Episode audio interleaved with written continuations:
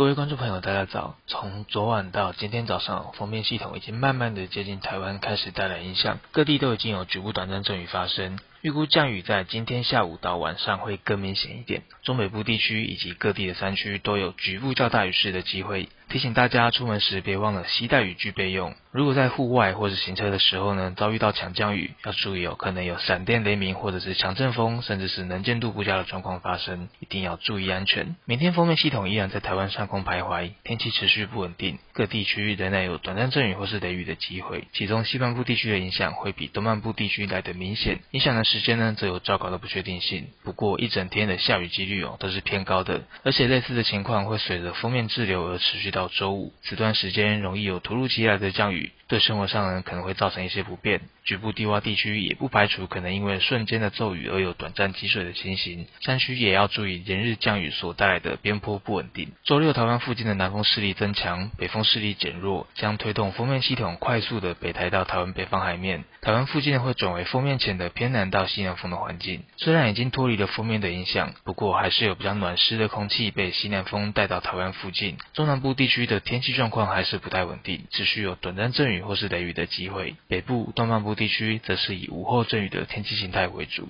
锋面影响期间，各地的气温虽然因为降雨以及偏多的云量不算太高，北部地区白天高温大约在二十四到二十六度，中南部地区以及花东则可以来到二十七到三十度。不过由于水汽偏多，环境湿度比较高，感受可能会比较闷热一些，居家环境也会比较潮湿，要注意容易受潮的物品的保存或是防霉。封面北塔以后，在五月底到六月初这段期间，不排除有在稍微往南接近台湾的趋势。不过时间还有点久远，需要再追踪观察。但是这段时间的天气形态大致还是受到西南风影响为主，所以中南部地区的降雨几率依然是比较偏高。其他地区还是维持着午后阵雨的天气形态。等到周末这波封面过去以后，我们再来观察下周的天气变化状况。以上气象由天气风险欧同学提供。